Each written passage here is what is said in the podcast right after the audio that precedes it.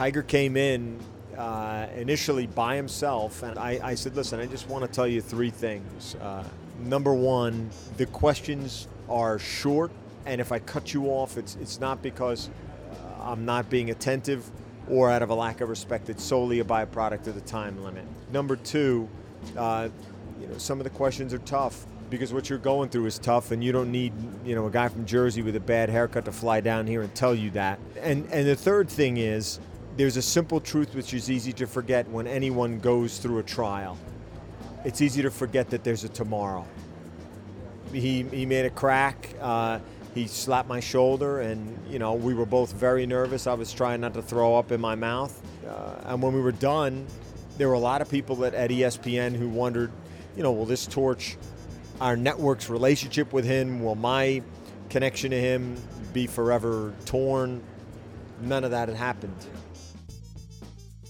Hello and welcome to the Golf.com podcast. I'm your host, Sean Zak, and I'm coming to you live from the Media Center here at Baltusrol Golf Club at the PGA Championship. Alongside me is a friend of mine who I met a long time ago, uh, and I see him nowadays in media centers at the golf majors. You'd easily recognize his voice. You might be able to recognize his face uh, if you watch enough Sports Center. But it's Tom Rinaldi. Tom's here on behalf of ESPN and it'll be his last golf stint of the year probably before he ventures out into the college football season, uh, which is only a few weeks away. Tom, thanks for joining me. It's my pleasure to be here with you, Sean. I'm sure we'll we'll share the story, but uh, it is a an interesting one of how long ago we first met, and there were. I was the one holding the microphone, and you were the one being yeah, interviewed. That's right. It is funny to think about that. It is uh, a little over 15 years ago, wow. and and I think as we said, it'd be a little bit shameful to not mention that before we get going here. But uh, basically, I was, I believe, nine years old at the time. It was probably June or so, 2001. And I was at Wrigley Field with my father and my brother. My brother's a big Cub fan at the time. I was a Cardinal fan for a number of weird reasons as a youngster. But we were at Wrigley Field, and um, Darryl Kile, was one of the best pitchers the Cardinals had at the time. He signed my baseball glove. We got a picture with him. He cleared the field. The players cleared the field for the uh, national anthem. The game went off, and Darryl Kile unfortunately passed away that night from clogged arteries in his heart. Now, I found out this information back home in Sturgeon Bay, Wisconsin, a couple hundred miles away from Wrigley Field, and it happened so quickly and it was such a shock to the sports world because Darryl Kile was 33 at the time. He left behind uh, a wife and three young children, and that was one of the things that really stuck with me as I talked to my parents, talked to my dad, who I got to play catch with in the front yard every Sunday afternoon.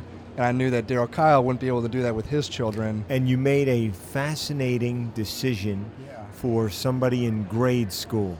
What yeah. did you decide to do? yeah, at, at, nine years old, I decided to kind of think about his family more than anything, and I sent a picture of me, which is probably one of the last photos that I think Darryl Kile took, as well as the glove of one of the last autographs he gave to his family in St. Louis. Flynn Kile um, was the the mom, and she, bless her heart, she sent me a, a thank you, four page back, uh, front and back, handwritten note, and you could just tell pretty quickly uh, that it meant a lot to the family. And it meant a lot to me to give up my baseball glove as a young child.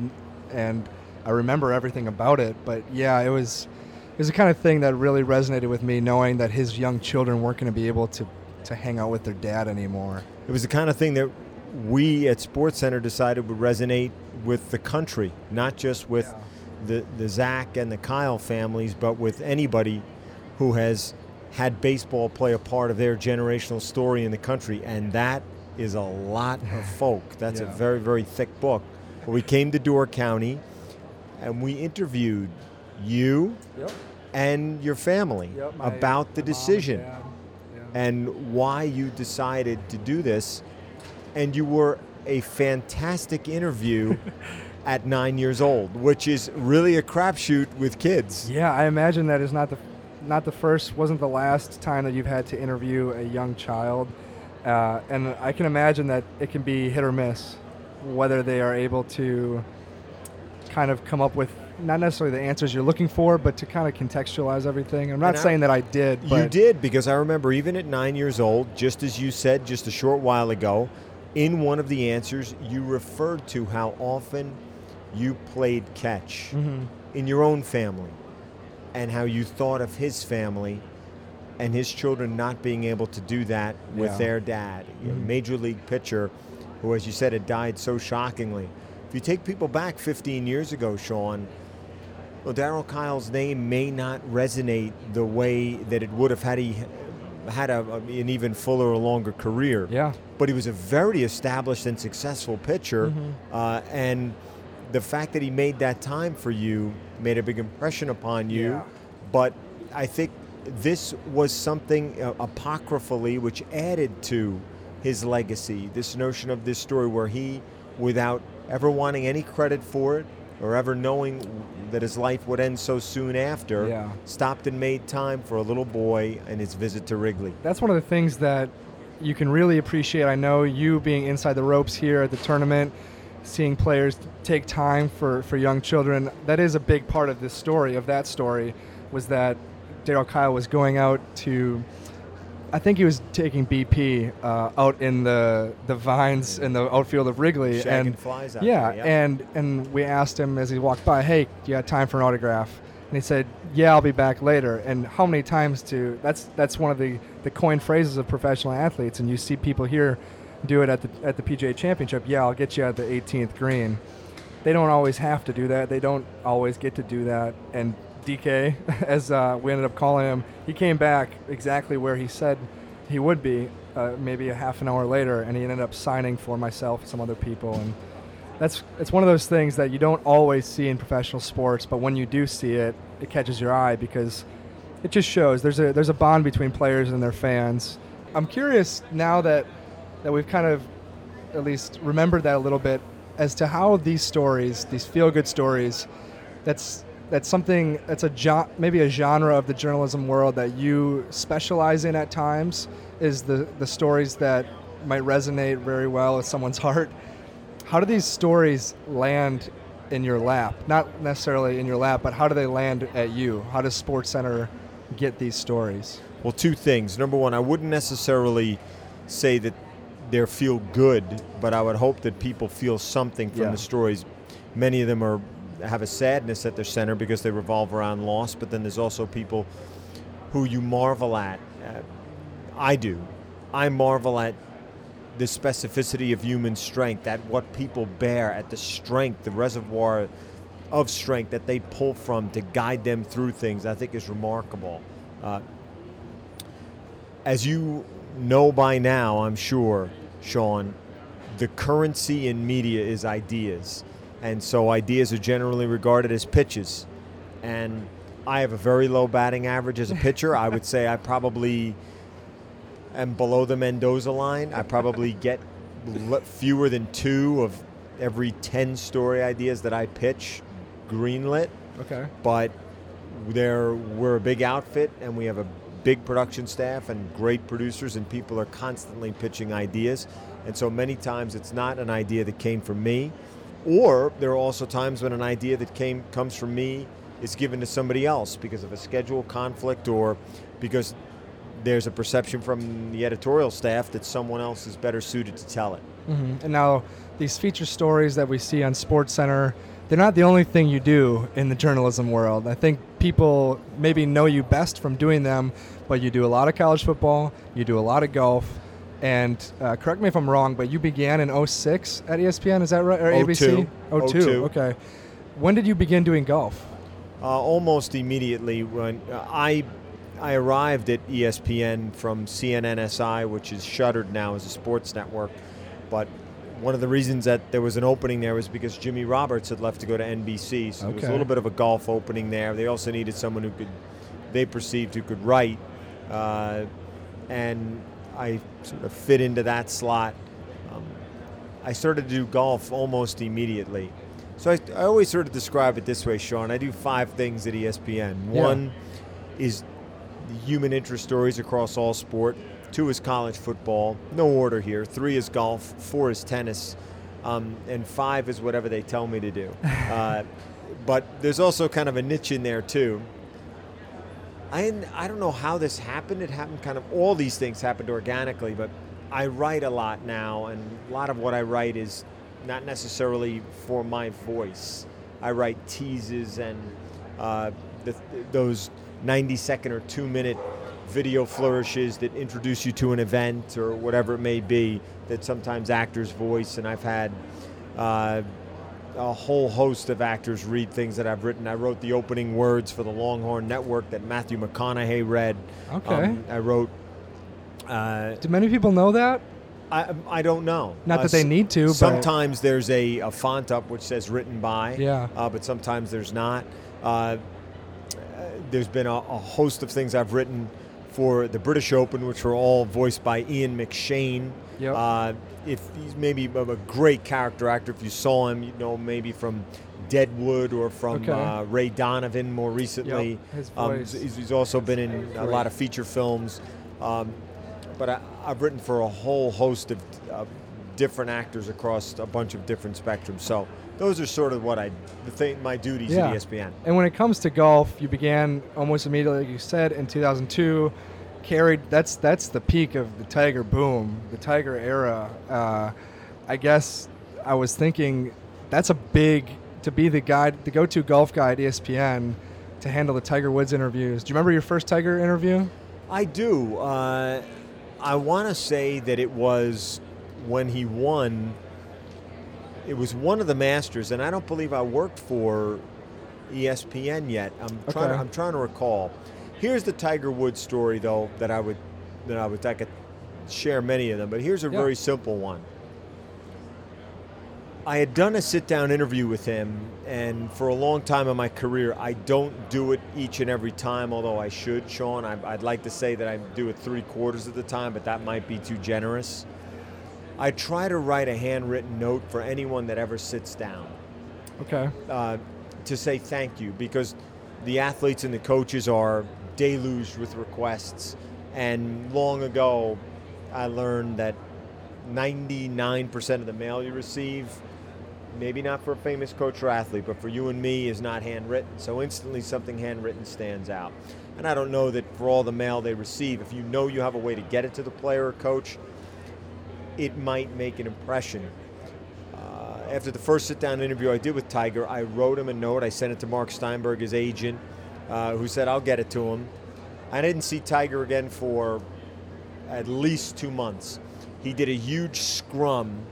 Uh, he did a, a press, a, sort of a, a press conference availability interview. He stopped at the edge of the stage. There were probably 40 reporters around him. I was on the very periphery of the scrim, uh, of the scrum. And as he went to leave, he pointed at me and said, "Thanks for your note." Jeez.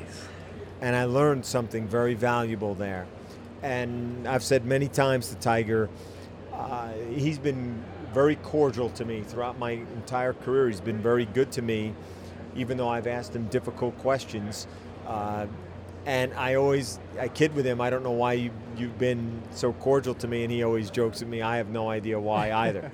but I do think that writing notes like that, Sean, even in 2016, Yeah. I can't tell you the number of times a player or a coach, I hear, I mean, Chip Kelly, Nick Saban, Les Miles in, in college football, Phil Mickelson, Tiger Woods, Ernie Els um, in, in golf, Roger Federer, Serena Williams, Rafa Nadal in tennis, all the next time they've seen me after getting the first or the second note have pointed it out to me. Wow. There's something to be said for a handwritten note. As I said earlier with Flynn Kile sending me a four page front to back handwritten note, uh, that's kind of transcended the age of everything needing to be digital.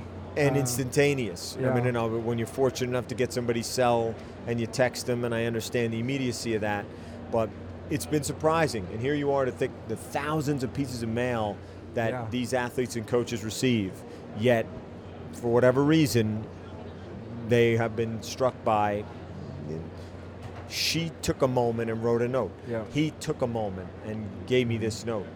That's and cool. For some reason, at times, not every time, it's resonated. So Tiger was the first one that that that uh, that you had sent it to that made note He's- to say hi. to he, you. I would say he's the first person, Sean, of that level. Yeah. And uh, like you said, you're getting into the absolute zenith of his career and stardom as the most famous athlete in America and one of the most famous people on the face of the earth.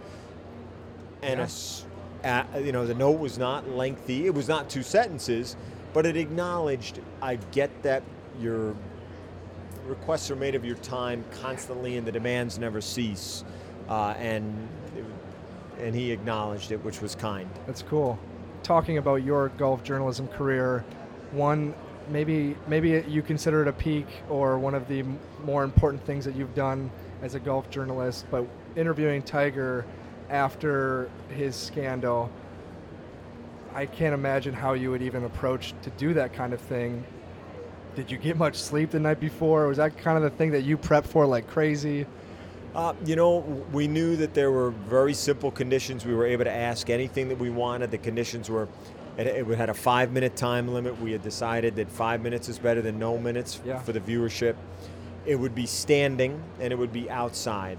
Okay. It got a little more complicated because that day was what the weather was terrible and there were thunder and lightning uh, storms around the Orlando area. So uh, we ended up doing it in a in a neighbor's house of Tiger's Okay. uh, because we were going to do it in sort of an open area, but we couldn't be exposed to the sky with the lightning. Uh, Tiger came in uh, initially by himself, and I asked if I could get just a couple of minutes before we did it with him, and he said sure. And I just said to him, Sean, I, I said, listen, I just want to tell you three things. Uh, you know, number one, you know, that the questions are short, and if I cut you off, it's it's not because I'm not being attentive or out of a lack of respect. It's solely a byproduct of the time limit. Yeah. I said number two, uh, you know, some of the questions are tough. Uh, because what you're going through is tough, and you don't need, you know, a guy from Jersey with a bad haircut to fly down here and tell you that. I said, and and the third thing is that there's a simple truth which is easy to forget when anyone goes through a trial. It's easy to forget that there's a tomorrow. Yeah.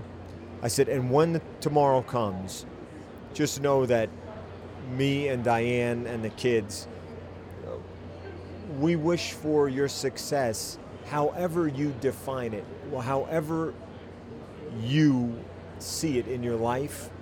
We, we wish that for you because it is somebody that and I had known Yeah.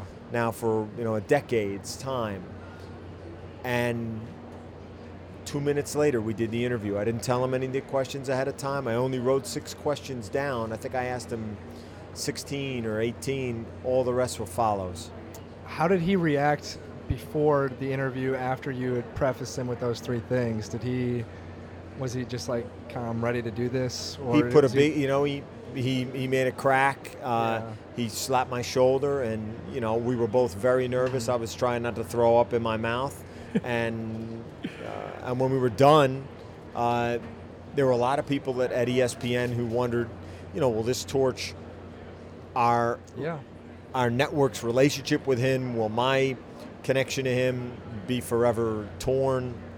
None of that had happened. Yeah. Uh, I can understand why they would think that. sure. Like you said, very tough time. Uh, I'm curious when you think about Tiger Woods nowadays. I think when he when he had his Tiger boom, it was the perfect recipe of ingredients between race and popularity, athleticism, uh, dominance in his respective and, and, field. and I, I would interrupt for just a second, Sean, and I would just say that even if you took all those other factors away, and I think those those are all factors, no question, and I think Tiger would say the same, but the the overwhelming factor is greatness. yeah. I his greatness will only grow over time. Yeah. Just this week, someone in the presser asked a line of questioning to several players saying, with That's the right. depth and quality of competitive fields now, do you think that there are a bunch of Tigers out there? Here you had Jordan Spieth say there are no Tigers, and Rory McIlroy say, I think that's disrespectful to Tiger. Think about that. Yeah. Those two guys said that of their Yeah. own volition. Mm-hmm. I think that tells you that his lure is only going to grow through time because of what he dominant. I'm not certain is a strong enough word. Isn't that weird? I mean, we use the, we use the word dominance in sports so much, but you would you would say though that he, he took it to just this other level, that it wasn't. When you look at win percentage, when you look at contending percentage, when you look at the, the number of years he, eh, where where not on, not only was he winning the Vardon Trophy and winning Player of the Year, but he was, again, he was the single human tied to the sport. Every player is beholden to him on the PGA Yeah, Tour, yeah. and they know that. Even his For the- rivals. for their everything. quality of life, for how he single handedly enriched them and changed the course of their families' lives. Yeah. That all came through, make no mistake, one player, and his name is Tiger Woods. You can't quantify it. You know, it, it's it's a number or You can quantify wh- how the purses multiplied through him. You could quantify how network television deals exploded by multiples due to him. Uh, but at the end of the day, the main pulse of what Tiger Woods did to grow the game was be great. I like that. I I think when we before we began, we weren't talking Tiger Woods. We were actually talking British Open, uh, Yeah. and how that event for the first time this year was not covered by ESPN, um, broadcast wise, televised. Was that disappointing for you? Oh, to have that immensely, take off the and- and- schedule? Listen, I, I understand that uh, rights fees and believe me, ESPN can is phenomenal at, at garnering events, but everybody's selfish Yeah. for the ground that they already hold in the events that they love. The Open Championship's a special event. ABC and then ESPN had it for decades of time, presenting it uh, to the United States. Uh, it, was my favorite golf event, so it was a real dagger. And I think if you would ask anybody on not just the on-air team, people who worked 75, 85 hours, 90 hours that week, people who devoted months of prep time to the construction of a one week's worth master control, uh, they would all tell you they would love to do it again. Why was that week for you your favorite week of the golf season? Uh, there's a bunch of things about it. That there's, we, I think we love to rush to give something gravitas or importance. I think sometimes we confuse these two words, resume and legacy. Resume is a list of achievements or accomplishments or experiences. Legacy is what time remembers. Those are two very different things. Legacy never applies for a job interview, right? Legacy is judged by time. Very few things. The, the Kentucky Derby, the Open Championship, there are a few things that rise to the level of having a true and real legacy. The FedEx Cup, I think if you were to ask players here, would they love to win the FedEx Cup check? Sure. But in their heart, would Yeah. they prefer that payday to winning a major? And they mm-hmm. would tell you the major. Why? Because one is resume and the other One's legacy. I like that. I was able to get to the British Open this year for the first time What'd you in think? my career. It it really is the it's different. it's something it's hard to explain a little bit the difference in fans over there and how they react to golf differently than they will in the United States. I don't think you have as much of the baba booey, the mashed potatoes. They they almost appreciate the sport and the performances a little bit more, which is why it was so special to have Henrik Stenson and one of the legends of the game, I think, Phil Yeah. Mickelson, have that duel at Troon, and the the people, just like everyone, thousands of people with a smile on their face. It was raining, it was windy, but that is their moment. That is their week of golf for the year. I think if you're listening to this, you're, you know, odds are you're a golf fan, so I'm preaching to the converted. but major championship golf just delivers great theater. Yeah, and and one thing that me and my coworkers have talked about this week, we're at the PGA Championship. There has not been a tee shot hit for the uh, championship yet. and we're just kind of waiting for golf to happen. And the PGA Championship doesn't quite get as much respect as the other majors. It sometimes it's treated in some respects as the runt of the of the family. But this event continues to deliver some of the most memorable moments in golf history when you look at only just the past five years. It does, but uh, but I, I don't know that it, it will have a hard time shedding that label. I think for two reasons. Number one is where it falls on the calendar, uh, but number two, look at what the other three represent versus what the PGA represents. The Masters, for not everyone in the country we understand, but for those who live in a four-season climate, represents the arrival of spring. That's a pretty difficult Oh, thing yeah. to compete with. Oh, yeah. The U.S. Open represents, I think, the chance for the 1.6 index to play in the Super Bowl. Mm-hmm. That, that's unique in all of sport. Number three represents the sport at its roots. Back to the fact that you go to the very first golf course that really ever sanctioned an event at St. Andrews. And then there's the PGA with the huge trophy. The trophy named after somebody who owned a chain of department stores versus a green jacket or, or a claret jug. Yeah, yeah, it's tough. It's they're kind of running uphill in that aspect. But to get back to your job in the British Open briefly, I remember last year I was not at the British Open at St Andrews, um, but I remember watching the broadcast and Zach Johnson wins the playoff with Leishman and Oosthuizen, and you get him off the 18th green, and he's in an incredibly emotional state. He's he's crying. He's very choked up, and all you had to say was, uh, "How do you describe it, Zach?" He took it from there. Now, I think that that is something that you do well is have short questions. Let the interview take shape from the person that's being interviewed. What what goes through your mind when you're approaching a subject after a championship, after winning, to lead into a question? That's a very uh, kind question and description. Um, I've known Zach a long time. He's a You- good You've been around him. He's a wonderful, thoughtful, and very emotive guy uh, who I think, in a way, presents with there with the, you know, the glasses on and the hat, the beanie, you know, in a way that uh, I think is almost at odds with what he's like as a guy. His appearance can kind of be in contrast to uh, just how big a heart he has for many years, I think I, and maybe I still do more often than I'd like to admit, I botched interview after interview, and I think because I did all the wrong things. I Like what? Like tried to sound smart. Nobody cares if you're smart. Like tried to ask, you know, a, a question of too much depth. Nobody. It's not about the question. The, the interview is a window, and at the end of the day, nobody cares about the window pane. They care about the view. Anything else is a smudge. And I think I'm, I'm guided by sort of two or three really simple things in a situation like that, Sean. One is ask a question. Don't make a demand. Don't say talk about. Don't ask a question. Number one. Two, ask a question you genuinely want to know the answer to. And number three, listen. Listen to the answer.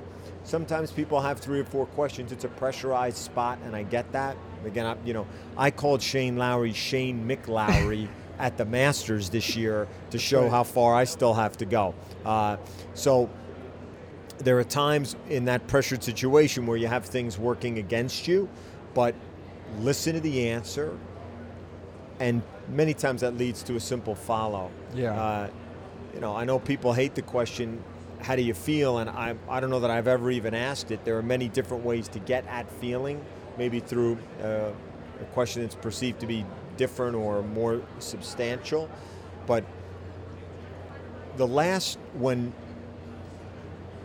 when Jordan Spieth Yep. gave about six minutes to the media, seven minutes This year? after the final round at the Masters. And I was elsewhere for, I don't know, the first five minutes. And I got there, I ended up asking the last question. And the last question I asked him was, and I'd asked it only one time before, and it was at the Masters as well. I asked this exact same question to Brandt Snedeker. Okay. And the question was, I Jordan we can only watch from the outside. What's it like on the inside? And that's the answer that led him to say, at one point, I turned to Michael Greller's caddy and said, Buddy, it feels like we're collapsing. The honesty of that answer. Yeah. No one will ever think about the question that was a ramp to that answer. And that's as it should be. No, I like that. Because it's about the answer. hmm I think uh, when you look In, back, in settings like that, sometimes it's about the question, rarely, but the, most times that's in a news setting yeah, and not in, in, a, in a live sport event setting. I like that. The uh, I remember going through J school, and one of my favorite professors said the the best interviewers are great listeners. So it gives a little bit of credence to that. I think um, before I let you go, a couple a couple more things. When you were interviewing Zach, like I said, very short, very short question. I think it would be easy for people at home or other people in the media that might be jealous of the platform on which you work to say, Rinaldi, all he asked him is to describe it. Rinaldi's got a great job. It's an easy job.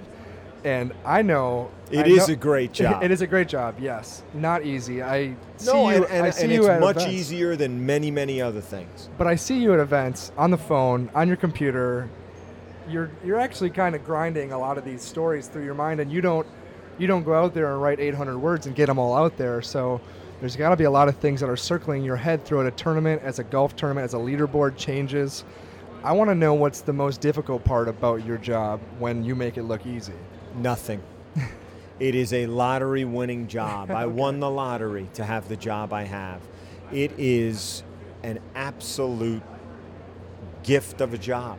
It is 99.9% job satisfaction rated. Um, I have young children. You, you, you're you're at a different stage in your life than I am. I'm twice your age plus, but uh, so there's road life and being away from uh, Jack and Tessa, our children, and Diane, my wife. But the job itself, largely speaking, of course, there are frustrations for everybody, as there are for you. But uh, you know, mine are they're an absolute pittance for what I'm able to do. Tell stories, witness greatness, um, have the proximity to people who I find naturally compelling. Yeah. Uh, it's a great, great job. Do I make mistakes at the job all the time? Do I botch interviews? Sure. Uh, to go back to Tiger for, for a quick second, when we go back a few years ago to Tiger on 15 Yeah. on Friday, 2013. hits the Yep. shot, hits the pin, kicks back, and goes in into the water. Yep.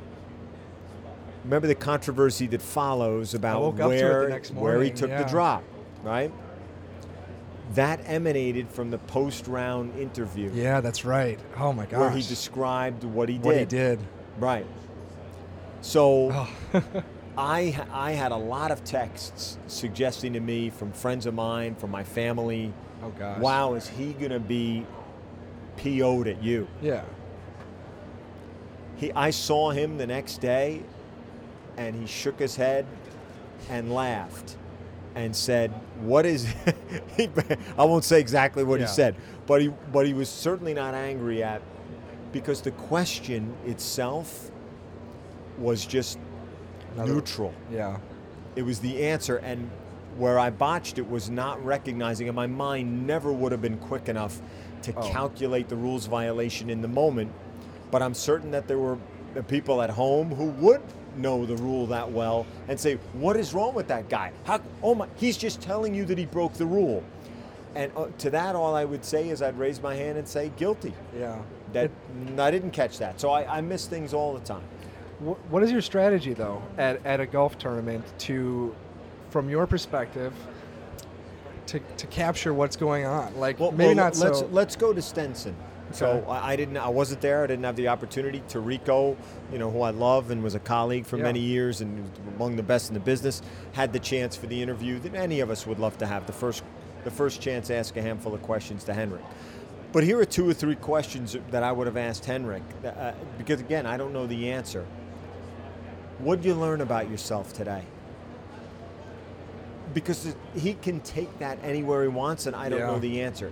he's been through, and, and if there's a way to tightly get to from 220, I'd have to look up his exact low point. I think it's 227. yeah. Right? So 226 or 227 in the world in X year, like a year after he'd won the FedEx Cup, or, or Yeah. whatever, whatever it was, um, to to now. What was the turning point that led to this day? And if he said, "Oh, there are so many," pick one. Mm-hmm. Because I don't know that. No, but that can give you a lot. Like It just get them rolling. And again, it's not a long question, but it takes you inside his experience. Okay, I like that. Um, one thing that I'm curious about before I, I call it quits with you is comparing golf to covering other sports. Tennis, it's a it's a individual Yeah, sport. yeah. College football is far from being an individual Right. sport. What's what is different, better or worse about golf than than other sports? I think we're so spoiled, Sean, and I don't know if if uh, you would agree with that, or people who cover golf exclusively would would have the same view. You sit and you listen to the answers given by, and I'll just pick. I'll I'll pick three guys, okay. none of whom is 30, so they're young. Okay. I think I know where Rory, you're going. Yeah. Spieth, and Day. The thoughtfulness Yeah. of their answers and the earnest way in which they tried to answer a question. Rory McIlroy was asked a terrific question yesterday by Doug Ferguson of the AP, sort of the Lord out here, Yeah. and he asked him, in a word, how would you describe your season to this point, and why that word? Rory McIlroy paused for probably 15 seconds, and then the word he chose was neutral Yeah. that is just not an autopiloted answer at all. It's a fascinating, and then he gave a lengthy explanation as to why he chose neutral. Later, he was asked a question which is maybe a little more traditional, but still interesting. What letter grade would you give your year? And he said, eh, B minus, and he explained why. But the thoughtfulness of those answers, the thoughtfulness of Spieth to talk about the expectations, burdensome versus momentum building of last year and how it shaped this year. Day talking candidly, just saying, yeah, a little light on the prep this time Yeah. because he hasn't really poured a lot into the prep for this championship. That is gold. Is that in- uh, unparalleled? Yes. Okay. That's why I'm curious. That's unparalleled. I mean, uh, even in tennis, Okay. it's unparalleled. okay. unparalleled. The That's- thoughtfulness. Now, listen, there are incredible interviews. We did a we did an interview with Mackensie Alexander, a second round draft choice, just left Clemson last year, who's going to be playing for the Vikings this year. Outstanding defensive back. I mean, as thoughtful a guy as you can interview about a range of topics, including his mom and dad from Haiti who worked in the orange groves of Immokalee, Florida, and what that taught him. The fact that he got up at 3:45 a.m. three weeks before the draft to continue to work in the groves with them. Jeez. I mean, why? Why do that? And his explanation about what it shows to his father, what it proves to his mother, what it teaches him. So there are a deeply thoughtful men and women and coaches in all sport. But if I were to take an aggregate Yeah. at the top of the Yeah, sport, the now, elite. top, when they're asked thousands of questions and autopilot is so easy The same questions often too. oftentimes which is why again i give i give tremendous credit to somebody like doc rivers or lebron james i think they're very they're earnest in how Yeah. they try to answer so It's easy to see the exact opposite of that because Oh. it's very prevalent as well, and Easy. and, and that is gives you stand. Uh, you know, it gives you reason why you need to appreciate. We need to appreciate what we do have in Jason Day, Rory McIlroy, Jordan Spieth, and a number of other guys. Uh, we can leave it at that, folks. Um, you probably won't be seeing a ton of golf coverage from Tom Rinaldi over the next couple months, but you will see him on Saturdays, college game day, Saturday nights too, right? yeah so college game day i do i do a handful of sidelines a year as well but uh, we love college So- game day and we hope some of the listeners we know that there's a big crossover with I hope- golf and college so. football What uh, what's your what are you looking forward to most for uh, college football year this year? Wow, there's so much to, to look forward to. But here here are th- here are sort of three quick things. Number one. Um, Christian McCaffrey, Leonard Fournette, and Deshaun Watson, obvious leaders in, in the preseason Heisman. But who emerges? Who's that Yeah. guy who we're not thinking of? As like last year, no one was thinking of Christian McCaffrey. Who's that guy that's going to emerge? That's always a It often fascinating. happens early. It does, and it. then can he sustain it? Right, so Mhm. that's number one. Number two, uh, I'm, I'm an enormous. I- I'm compelled by Dabo Swinney. I have a, I He's a ver- fun guy. Very good rapport with Nick Saban and Urban Meyer. I'm fortunate in that regard, but I'm I'm compelled by Dabo in a lot of ways. How how does Clemson react to getting to the game last year, playing a great game and losing? I how does Phil respond to playing a great final round at Tr- Troon and trying to back it up at Respond, yeah. Baltusrol, et cetera? Uh, and, and the last thing is, what's the one selfishly? What's the one place at game day we haven't been to that maybe we'll go to this year Yeah. that we get to experience? Because that is one of the greatest gigs out there to be on game day. Yeah, well, it's one of the most uh, fun shows, at least for myself, to watch. Uh, not not being very far removed from a college student life, it was great whenever College Game Day came through town. So either way, thank you very much for joining me, Tom. Thanks to all you back home listening. Do me a favor and subscribe to the podcast so interviews like this one will download straight to your smartphone. Until next time, I'm your host, Sean Zak.